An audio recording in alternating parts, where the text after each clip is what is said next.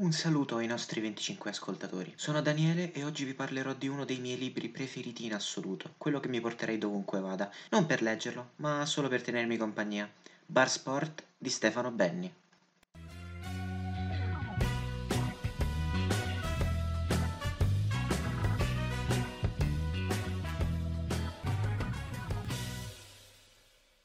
Con il valore aggiunto di essere una raccolta di racconti, il mio genere preferito perché ho la soglia dell'attenzione di una lampadina, è uno dei, se non il miglior libro umoristico che il Novecento italiano abbia prodotto. Bar Sport si merita l'onore di essere chiamato classico per le sue descrizioni azzeccate e profondamente evocative. Il suo linguaggio intrattenente e scurrile sono nei punti giusti e il suo stile, simile a quello di una conversazione tra amici.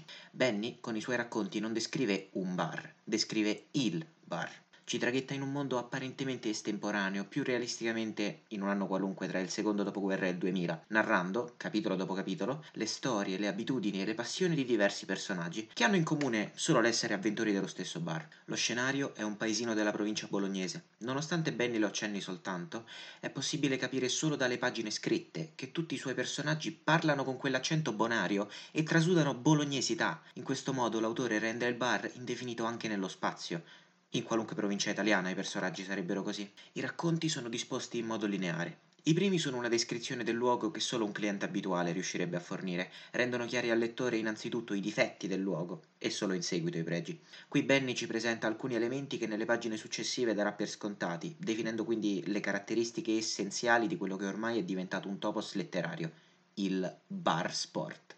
Parliamo della leggendaria Luisona, la pasta che è in vetrina da così tanto tempo che nessuno saprebbe dire con certezza quando è uscita dal forno.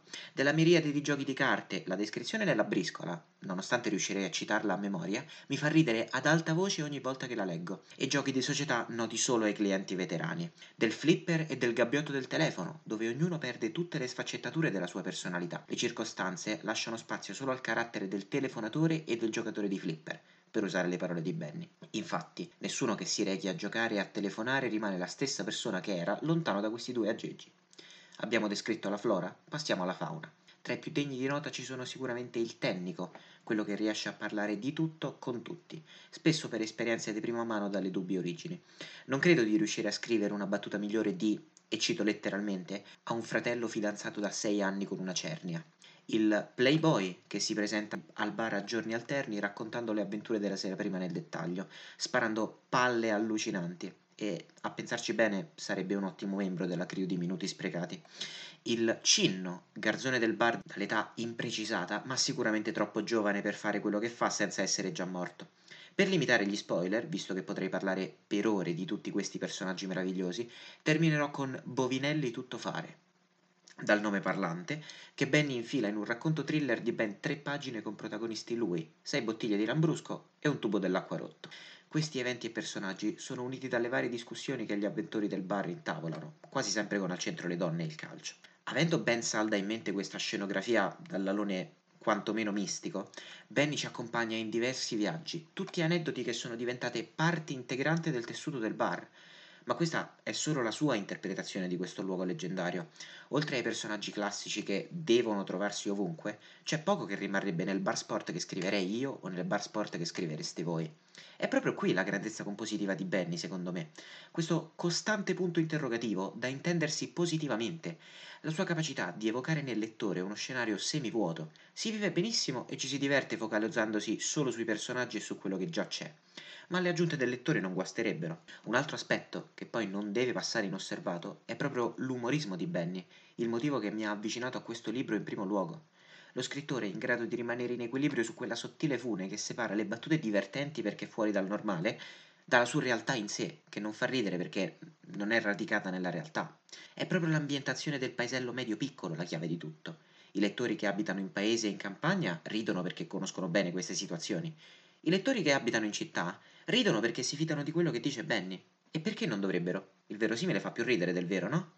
Inoltre, i racconti, che sono tutti brevi e diretti al punto, sono quanto di più vicino al concetto di meme che io abbia trovato in un libro. Infatti, chi non sia nato nell'era dell'informazione e abbia ancora difficoltà a capire perché i meme facciano così tanto ridere a quei decerebrati come me, legga 20 pagine di questo libro provando almeno a non sorridere Ogni singolo racconto è un meme, di cui però il lettore costruisce l'immagine, mentre Benny fornisce il testo.